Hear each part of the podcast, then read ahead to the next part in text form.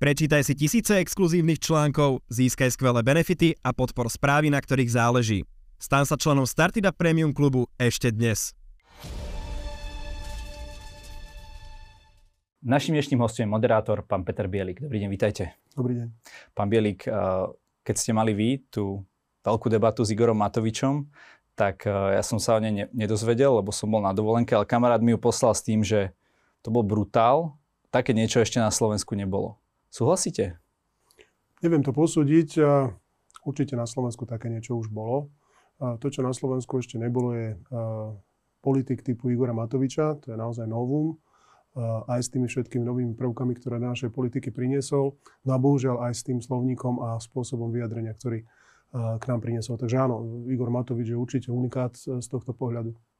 Vy máte voči nemu nejaké také antipatie, alebo beriete ho uh, čisto profesionálne, alebo sa už pozeráte trošku aj na ten výkon jeho mandátu? A... My sme platení za to, ako moderátori, a predpokladám, že aj vy, aby sme žiadne antipatie nemali. Pristupujeme ku každému rovnako a pripravujeme sa na každú reláciu rovnako. Uh, faktom je, že ten vzťah s Igorom Matovičom má svoju históriu, teda myslím môj pracovný vzťah s Igorom Matovičom. Uh, on je tak nejako zahľadený do tej otcovej fotografie, muž s odhalenou hruďou pred okupačným tankom. Hneď na prvom stretnutí sa ma pýtal, že či by si ju mohol dať na svoje volebné billboardy.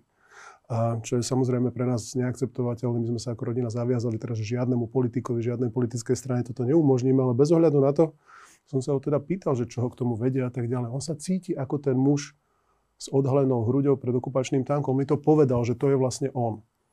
Tak e, odstedy sa ten vzťah vlastne vyvíja e, takže toto mám stále na pamäti, že on sa teda takto sám seba vidí a myslím si, že to si vyžaduje istý taký trošku odstup a samozrejme aj lepšiu prípravu na ten rozhovor a tak ďalej. Uh-huh. No, k tomu sa ešte dostaneme. Uh, vlastne tá vaša debata prebiehala pomerne, dajme tomu iskrio, ale ešte na tie slovenské pomery štandardne, až kým teda prišla tá zhruba trojminútovka, kde teda boli uh, tie urážky.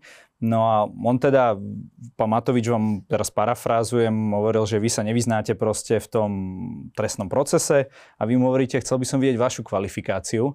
Uh, všetci vieme, ako ste vyštudovali, ako ste písali diplomovú prácu a tak ďalej. A potom následovali slova, že keby ste študovali, ale si to nekúpili aj s tou diplomovou prácou. Uh, bolo toto od vás uh, profesionálne? Tak ako sa do hory volá, tak sa z hory ozýva platí to aj v našej profesii a mal by tam byť vzájomný rešpekt medzi tými ľuďmi, ktorí sa rozprávajú. Ja som kladol normálne otázky, je môjim zvykom tej otázky dokonca tým respondentom poslať vopred, aby sa na mohli pripraviť. To znamená, Matovič jasne vedel, o čom sa s ním chcem rozprávať. A... Čiže vy posielate dopredu aj konkrétne otázky? Áno, samozrejme, a potom na nich trvám. Je, je to podľa mňa fér, ja mám reláciu na dennej báze, kde tí ľudia niekedy aj raz, dvakrát za týždeň sú u mňa vždy proste k inej téme, majú právo sa na to pripraviť. Samozrejme na tých otázkach trvám potom, nenechám si do toho rozprávať, že či tú otázku áno alebo nie. No a tým pádom som predpokladal, že teda je uzrozumený s tými otázkami a tak ďalej. Rozprávať mne, že e, nerozumiem tomu, nerozumiem ešte niečomu a potom ešte niečomu ďalšiemu a tak ďalej, už e, tam je si myslím relevantná tá otázka, čomu rozumie on. Uh, jasné, ale to nebola, predpokladám, tá otázka, ktorú ste mu posielali dopredu, že, že na čo má teda on toto kvalifikáciu. Toto samozrejme vyplynulo z istej uh, situácie. Hej. Politici bežne spochybňujú moderátorov, stalo sa to vám, stalo sa to mne, mm, je to úplne bežný prípad. Prečo ste mali v tomto, v tomto konkrétnom prípade potrebu na ňo nejakým spôsobom reagovať? Veď uh, tie kauzy okolo diplomovky a tak ďalej, to je uh, všeobecne známe. Akože nemuseli ste to možno takto pripomínať, niekto by povedal. A vy ste mali dojem, že to je Igorovi Matovičovi všeobecne známe? Lebo uh, tvrdil, že to ne, nehovorím, že Igorovi Matovičovi, ale ľuďom, ktorí sledujú politiku, možno ktorí sledujú vašu reláciu. No pozrite si napríklad reakcie na sociálnych sieťach, tam sú stále uh, priaznivci Igora Matoviča, ktorí teda tvrdia, že to nie je pravda, že on tú diplomovku má úplne normálnu a že teda je tu štandardný postup opísať 76 zo 70. Myslím, že to potvrdil aj rektor tej univerzity alebo niekto taký nejaký Bol to pán komorník, ktorý už bohužiaľ e, nežije, ale boli to vaši kolegovia z podobného média, ako máte vy určeného pre mladých ľudí z média Refresher, ktorí odhalili, že Matovič bol na dovolenke dokonca so s oponentom svojej diplomovej práce a jeho sestra toho oponenta tú prácu písala. A bola to dovolenka, ktorú Igor Matovič zaplatil. No tak ja už potom neviem, čo iné e, svedčí o tom, teda, že tú diplomovku kúpil že e, takýmto spôsobom sa ako keby odmenil oponentovi a jeho sestre.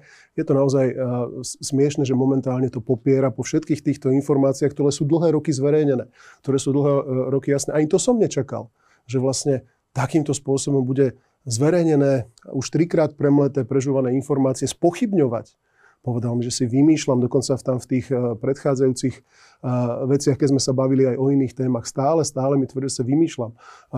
Jeho známy nenakupoval testy, eh, nebol to ten z tej školy, kde chodia tie jeho cery. No, ale čo ste čakali? Tak robíte viac ako 10 rokov, robíte rozvoj s politikom. Adam ste nečakali, že on tam povie, že áno, bol to môj známy, ktorý bol v nejakej ale tej firme. Po, ale potom, čo to sám priznal v parlamente, to u mňa začne popierať, tam neviem, že či sa ešte potom rozprávam s jedným Igorom Matovičom alebo s dvoma Igormi Matovičmi.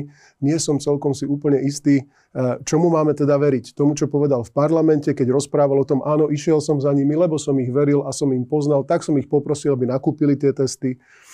Potom príde ku mne, to je absolútne výmysel, že si klam. Neviem, neviem, prečo to tak robí, ale je to jeho problém. Konec koncov myslím si, že tí diváci a tí ľudia, ktorí to vedeli, to celkom aj uh, pragmaticky zhodnotili, keď teda väčšina tých reakcií je taká, že asi zabudol. No, tak berme to tak, že asi zabudol. No OK. Ešte raz, nebavíme sa teraz o tom, že čo hovorí Igor Matovič, lebo takisto by vám možno na podobnú vec hovoril eh, Robert Fico, Robert Kaliňák, možno Pellegrini a tak ďalej. Proste to je komunikácia politikov. Ja sa len pýtam, či z pohľadu moderátora eh, bolo ako keby dobre a profesionálne spochybňovať vlastne nie to, čo hovorí, ale nejakú jeho kvalifikáciu iným spôsobom, ako keby útok ad hominem. Tak videli ste, uh, videli ste čo všetko spochybňoval on u mňa. Ja som sa... A to, na to ste ja zvyknutí, som, ja nie? Som, nie som až na to až tak zvyknutý. Chodia ku mne väčšinou slušní ľudia, ktorí ma neurážajú, nepripomínajú moju rodinu, nehovoria o tom, že som hamba svojej rodiny a tak ďalej. To sa mi až tak často nestáva. Stalo sa vám to niekedy? Uh, u Jura Matoviča sa mi to stáva pomerne bežne, ale to súvisí s tým, čo som hovoril u na začiatku, politikov nie? že on má veľmi rád tú otcovú fotografiu u iných politikov si nespomínam, že by to bolo takto priamo vyostrené. Ale vaše otca spomínajú častokrát eh, Áno, politici. spomínajú, pretože si myslia, že mi tým asi budú sympatickejší a tak ďalej, len ja si potom uvedomím, že čo vlastne pre toho otca spravili. Snažím si spomenúť si, kedy uh, si prišli na výstavu našu, uh, kedy si spomenuli a prišli a položili kytičku otcovi na, na hrob. Nič také sa samozrejme nikdy nestalo, takže sú v tom tak trošku trápni, keď mi to pripomínajú, no ale pripomínajú. No tak áno, zase na druhej strane tá otcová fotografia je ikonická, otec aj mama tu niečo znamenali, vyrili tu hlboké brázdy v rámci e, žurnalistiky, takže ja nespochybňujem to, že vedomosť o tom, koho som synom, je verejne známa, len neviem, že čo to má spoločné ako s mojou robotou a s tým, že sa pýtam politikov otázky, ktoré sú im možno nepríjemné, alebo alebo ich považujú za nemiestne, neviem. Ale ja si naozaj robím len svoju robotu. Dobre, ale vy ste povedali, že ste tak zareagovali preto, že Igor Matovič spravil z vášho pohľadu niečo extrémne. Teda, že nielen spochybnil teda vašu odbornosť vo viacerých ohľadoch, ale že teda ešte aj spomenul vášho otca, na čo ste na čo ste citliví, takže pripúšťate trošku, že vám v tom momente ušli nervy a že ste sa nezachovali úplne profesionálne, keď ste vlastne hodnotili nejakým spôsobom okamžite jeho kvalifikáciu? 90% tých e, reakcií, ak si všimnete na sociálnych sieťach, ja nie som na sociálnej sieti Facebook a tak ďalej, ale uh, mám možnosť, pretože známi mi to nejakým spôsobom posielajú, 90% z tých reakcií, ktoré som videl, bolo pán Bielik, uh, sme radi, že ste si udržali pevné nervy. Pán Bielik, máte ocelové nervy pán Bielik, dobre, že ste mu jednu nenatiahli. On by bol morálny víťaz. To znamená, ja si myslím, že vzhľadom na to a vzhľadom na situáciu, aká vznikla, som nervy nestratil. Tam, tam nič také nenájdete. No ale vy ste, vy ste reagovali uh, na sociálnej sieti LinkedIn, kde, kde profil máte, že Igor uh, Matovič sa vás veľmi snažil vyprodukovať, podpas použil otca, pretože vie, ako veľmi chýba. Aj keď vo mne verela krv a peste som mal zaťaté, uvedomil som si, že nie je moja váhová kategória, to neviem, v akom zmysle ste to mysleli, či ako hmotnosťou, alebo, alebo týmto. A že mu ide presne o to, aby som mu jednu natiehol a on zo seba mohol robiť martýra. A keď s tými zaťatými pestiami a tak ďalej ale nie je tam už pod pravou trošku nejaké násilie alebo tak? Keď to píšete vy sám, viete, zaťaté peste, chcel som, aby mu jedno natiahol to. To je podvedomá reakcia každého človeka. Keď e, sa nachádza e, v nespravodlivej situácii, tak ľudia podvedome zatínajú peste. Takže nesúviselo to s nejakou prípravou fyzického útoku voči nemu? No, to nie, ako, ja, ja, viete. A to, to zase súvisí s, tou, s, tou, s tým prvým uvedomením sa, on naozaj nie je moja váho, váhová kategória, ja som celoživotný športovec, a, kde no, to on nie je. No, poviem, okay, a, a poviem to okay. a ukončím to tým. A bol by to nerovný boj, na, na ktorý ja proste, ja sa so slabšími nebijem, nechcem sa s nimi byť, viem, že im môžem ublížiť. Bola tam technika, boli tam iní ľudia, je to malá miestnosť ako takáto. No. Ale mali ste skutočne už také pocity, že naozaj, že už to vás vo vás Mal nejakým spôsobom pocity, vrelo, že ma, že ma provokuje. Že sa musíte držať, hej? Mal som také pocity, že ma provokuje. Ale vravím, uvedomil som si to včas, pretože jeho martýrska pozícia je prítomná v jeho správaní sa v podstate o začiatku. On je stále martýr, jemu stále niekto ubližuje. A to, keby som mu ubližili, aby mu podľa mňa pomohlo a zase by mohol rozprávať, že je martýr, že mu teda ostatní ubližujú. Veď pozrite sa. Naši pán Bielik, aby som vám kontroval, tak toto hovoria Adam všetci politici nie. Veď to je tak vďačná úloha. E, Fico je martýr, lebo ho stíhajú za tlačovku. Pelegrín je martýr, lebo sa navážajú do jeho rodiny. Sulik je martýr, že neviem, mu nedali peniaze v nejakom ministerstve, aby tam spra- spravil poriadok. No, majú viete, to radi, ale... Viete, ale... že takto nie, nebavíme no. sa o nejakej uh, super špeciálnej vlastnosti, ktorú by žiadny politik nevyužíval. Tak áno, ale Igor Matovič ju využíva veľmi rád. OK. Uh, dobre. Uh, vy ste... Um, potom vlastne celá tá situácia vznikla z toho, že ste sa tam nejakým spôsobom bavili o trestnom procese. Vy ste vlastne uh, reagovali, že uh, príde príde pre mňa NAKA a bez dôkazov ma obviní a potom ma pustí, že sa vlastne nič nestalo. To bolo na základe konkrétneho prípadu, keď som mu spomínal prípad zásah NAKY na pôdohospodárskej platobnej agentúre. Zobrali generálneho riaditeľa, zobrali jeho námestničku, vypočúvali ich a potom ich bez obvinenia pustili. To je proste niečo, kde ja to neviem inak pomenovať ako fiasko bez, bez obvinenia, keď niekoho prepustia, môže pokračovať akékoľvek konanie a tak ďalej a tak ďalej pre Boha, ale oni ich pustili bez toho, aby sa oni napríklad vzdali svojich pozícií. To znamená, pán generálny riaditeľ je stále pánom generálnym riaditeľom na polnohospodárskej platovnej agentúre, tá pani takisto ak by bolo podozrenie, že môžu pokračovať v trestnej činnosti, veď predsa by ich nemohli pustiť von ani len z basy, lebo je tam podozrenie, že budú pokračovať v trestnej činnosti, lebo na to majú možnosť, sú zamestnaní a sú v tých pozíciách. Tam k tejto kauze smerovala tá moja kritika, keď som hovoril o uh, istom fiasku, ktoré to. No a potom z toho vyplynulo to, čo ste sám videli. Začal ma poučovať o trestnom uh, procese a tak ďalej. Odkiaľ Igor Matovič vie detailne, no. ako funguje trestný proces, čo kedy má byť, študoval právo, uh, má o tom nejaké detálnejšie podrobnosti, alebo mu to niekto narozprával a on sa teraz cíti e, silný, informačne, e, inteligenčne. Jasné, ale uh Nemal v tomto prípade predsa len, keď ste sa spätne pozreli na to, čo hovoril Igor Matovič, pravdu? Nemal. Lebo, dobre, ale ako si to vy predstavujete, Nemal. že keď vás policia teda au, uh, zatkne alebo zadrží a urobia vám domovú prehliadku, že automaticky musíte skončiť obvinenie, nemal by to byť ten správny postup, že dobre, teda uh, niečo prehľadajú, niečo, nie, niečo zistia alebo nezistia a potom vás teda pustia, nie? Keď nie, nie je na to nejaký, ne, nejaký dôvod, aby ste uh, boli ďalej, dajme tomu, vyšetrovaní väzobne a podobne. Ale ďalej sa môže konať v tej veci. Môžete byť vypočutý z pozície svetka a ďalej sa tá vec môže prešetrovať. To je všetko v poriadku, len ten spôsob. Veď teda, e, keď má niekto niečo, nech je to policajt, nech je to prokurátor, ktokoľvek, normálne vám príde domov obálka, dostavte sa vtedy a vtedy, príďte podať vysvetlenie, ste v pozícii svetka, ste v pozícii takého, ste v pozícii neviem akého. To naozaj musí priamo na úrad vpáliť, ja neviem koľko kukláčov, zobrať tých ľudí, uh, urobiť to takýmto spôsobom. Ja naozaj nerozumiem, v akom štáte to, to žijeme. Nejaký, lenže to je asi nejaký, prepačte, e, budem vám trošku skákať do reči, aby tá debata bola živšia. Uh, no ale Viete, to je taktika orgánov činných v trestnom konaní, veď tam je predsa policajt, nad ním je nejakým prokurátor, keď do, uh, ide dom, na, na domovú prehliadku, musí to podpísať sudca. Čiže tri inštancie ako keby súhlasia s nejakým postupom. Prečo to teraz vy spochybňujete? Tuto myslím, že sudca nemusel nič podpísať. Keď pretože, ide domová prehliadka, to ja som povedal, za, že keď je domová prehliadka. Áno, ale tuto to zatýkanie, myslím, bolo Cez prokurátora. V, v, v práci. No dobre, ale predstavte si vy, že, že teda sem vtrhnú, aká vás zoberú čo si budú vaši kolegovia mysleť, ako budú na to reagovať a vy od dva dní prídete, nič, nebol som ani obvinený. Budú vám veriť ešte, že všetko je v poriadku, alebo sa na to tiež budú pýtať, tak ako sa teraz vypýtate mňa, či náhodou predsa len tam niečo nebolo a tak ďalej. Vaša povesť je spochybnená, strávili ste dve noci v cele, ktorá má 2 metre štvorcové, nie je to vôbec príjemný zážitok, ako vôbec vo, pre nikoho. A zrazu vás pustia a povedia, viete čo, vlastne nič. No ale vy ste tu naznačili, že, že toto robí policia bez dôkazov. To si myslíte naozaj, V tomto že... konkrétnom prípade som to myslel. To si myslíte naozaj, že akože, že a keby mali, nejaké niekde... dôkazy, keby mali nejaké dôkazy, tak ich obvinia, v prvom rade ich obvinia. Nemusíte hneď skončiť obvinený, môže sa ďalej konať vo veci a vy môžete byť v pozícii svetka predsa. Dobre, ale oni boli obvinení z korupcie pre Boha, tak o čom majú svedčiť? Teraz jeden druhému majú svedčiť, že nie. Veď teda boli, uh, predpoklad bol, že páchali trestnú činnosť korupcie z titulu toho, že sedia na pozíciách, na ktorých sedia, že to môžu robiť.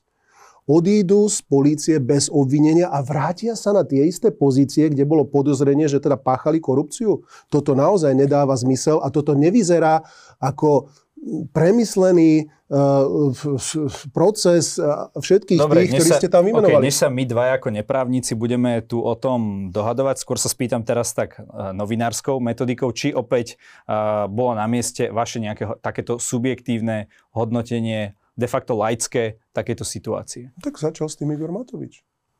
OK, ale... On začal hodnotiť... Viete, ale tak ten politik, pozývate On si ho do relácie, hodnotiť- on má slobodu slova, vy máte nejaký kódex um, novinára a možno aj nejaké také zaužívané postupy, že by ste sa skôr mali pýtať a ísť uh, faktami a nejakými domienkami, ako napríklad, že to bolo fiasko. Lebo ja ne, neviem, či v právnom poriadku je nejaký... po- ako by ste to pomenovali vy? Ja by som to nepomenoval, by som sa možno pýtal toho politika. Možno, že to je nesprávny postup, ja neviem, ale uh, nemusím to hneď ako keby hodnotiť.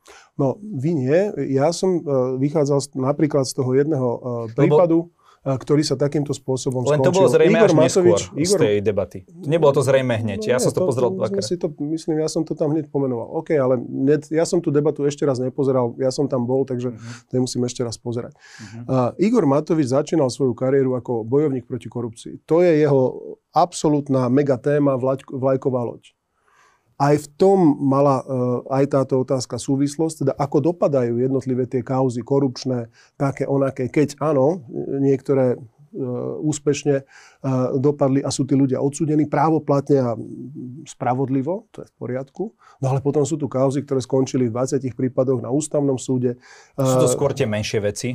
Poriadku, ale už keď ústavný súd konštatuje v mnoho prípadoch, že teda došlo k porušeniu ľudských práv, práv na obhajobu, ja neviem čo všetko, keď to máme prípady, keď je človek e, vznesené obvinenie, ešte ani len nemal možnosť jeho obhajca, ale ešte ani nebol vypočutý ten človek a tak ďalej. To sú naozaj zvláštne veci, e, ktoré by sa podľa mňa nemali stávať. Nie sú úplne bežné. Ten, kto to komentuje spôsobom, však na chybu sa prišlo a, a vlastne sa nič nestalo, no stalo sa. No. Ten človek už je naozaj e, v kolektíve možno až demonizovaný, je, je tým je pošramotená jeho povesť a tak ďalej. Naozaj trošku miernosti by sa vyžadovalo podľa mňa v istých veciach, ale dobre, to je zase len otázka môjho názoru.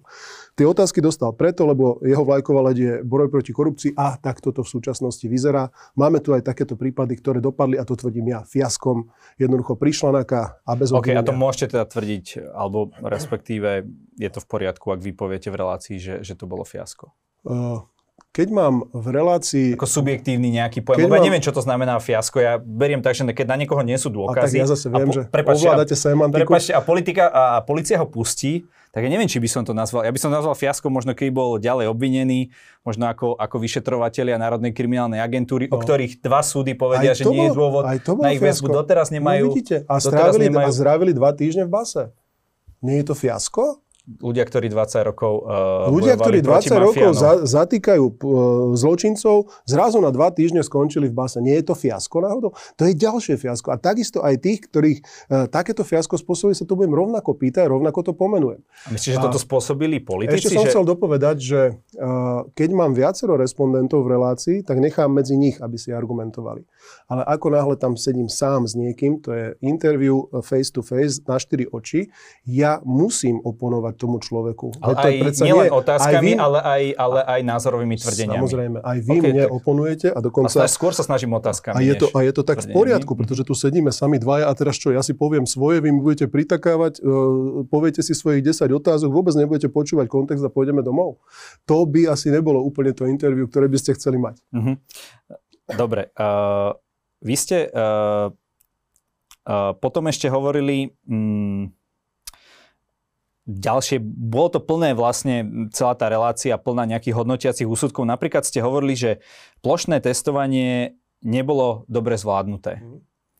Kto ho teda nezvládol? Tí ľudia, ktorí tam boli, vojaci, sestričky, lekári, proste, ktorí tam špárali v tých nosoch, alebo ako si to teraz máme predstaviť? Čo, čo, čo to má znamenať, lebo aj Igor Matovič sa vtedy ohradil, ale mňa to zaujíma od vás, že keď to ste tiež nazvali fiaskom, tak v akom zmysle toto dokážete hodnotiť? V prvom rade vláda Slovenskej republiky, ktorá to plošné testovanie na popud Igora, Matoviča e, začala realizovať. E, myslela si, že to zrealizuje len pomocou ozbrojených síl. Ukázalo sa, že pokiaľ by samozprávy neboli zapli turbo a e, neboli pomohli štátu, tak by sa to jednoducho nezrealizovalo. Pamätáte si napríklad vystúpenie pani prezidentky deň pred plošným testovaním, keď povedala, prepačte, ale nič nie je pripravené.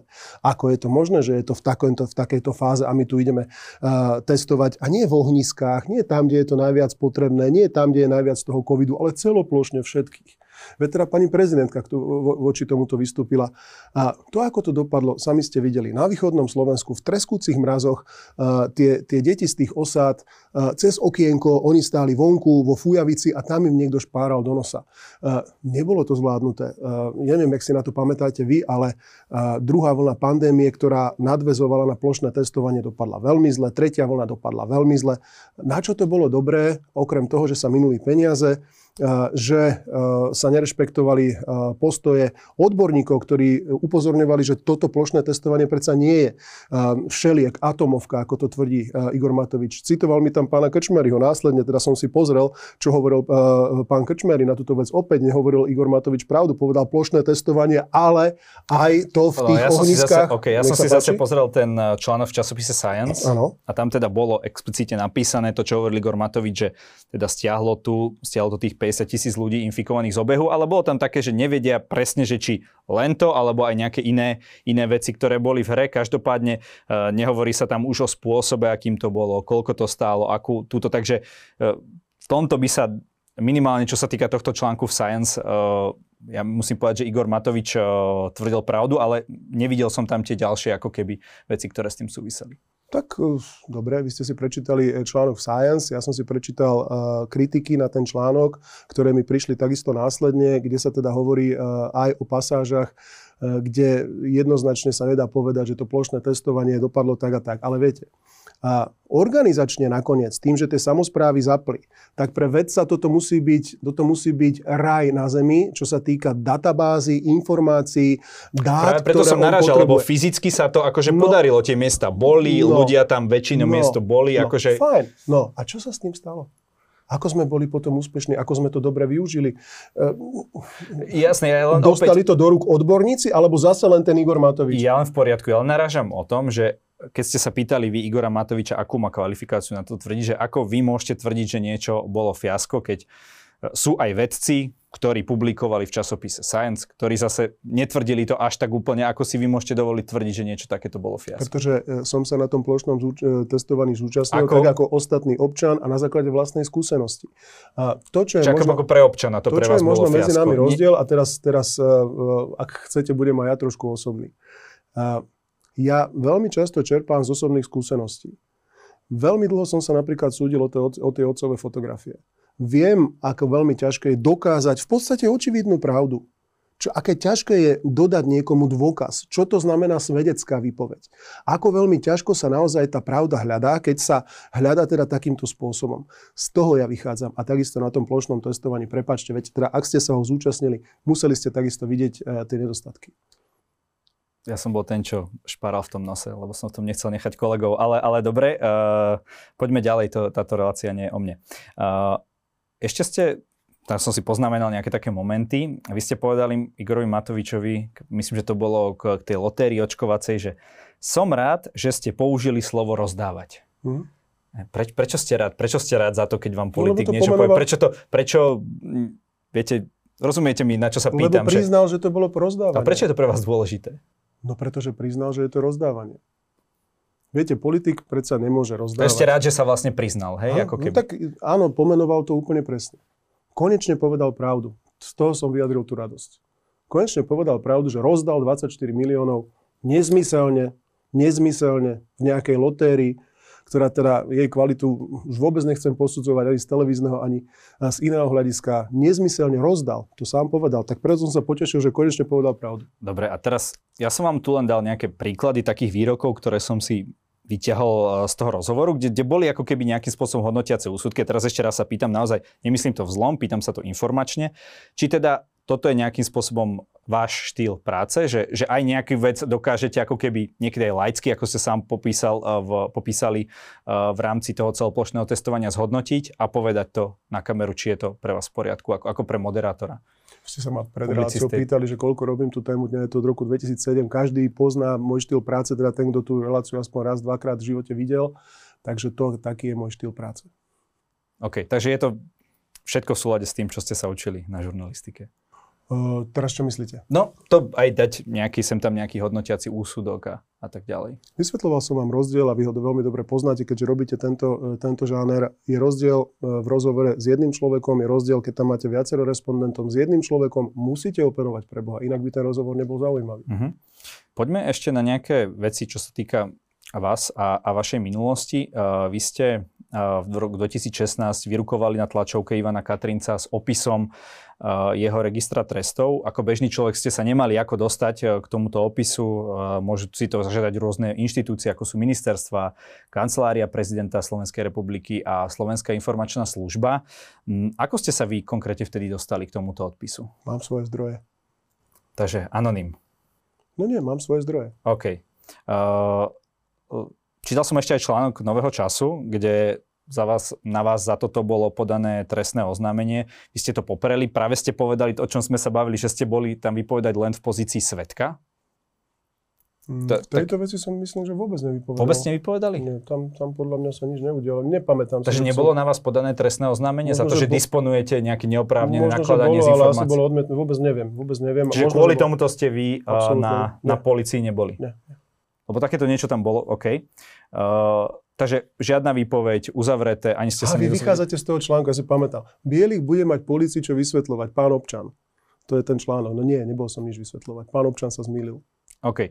Uh, dostali ste sa vy sám niekedy k takým informáciám, keď hovoríte, že máte svoje zdroje a predpokladám, že sa to netýkalo jedného politika, pri ktorých ste mali morálnu dilemu, že či ich použiť alebo nie? Samozrejme. A ako ste to vyhodnotili? No, prípad po prípade. OK, takže niekedy ste použili, niekedy nie. Uh, dostali ste niekedy napríklad aj informácie, kedy uh, ste vedeli, že ten človek sa k ním dostal nejakým spôsobom nelegálne? Nie. Čiže vždy, vždy to boli legálne informácie a išlo len o nejakú takú morálnu, uh, morálnu povinnosť v podstate novinára voči verejnosti. Opäť vy to veľmi dobre poznáte. Novinár si v prvom rade musí preveriť zdroj každej informácie. Ako náhle je zdroj uh, informácie známy, dá sa konfrontovať, vtedy sa informácia môže javiť už čiastočne veľmi dôveryhodnou, treba si to samozrejme potvrdiť ešte z iných zdrojov, ale toto je normálny štýl práce.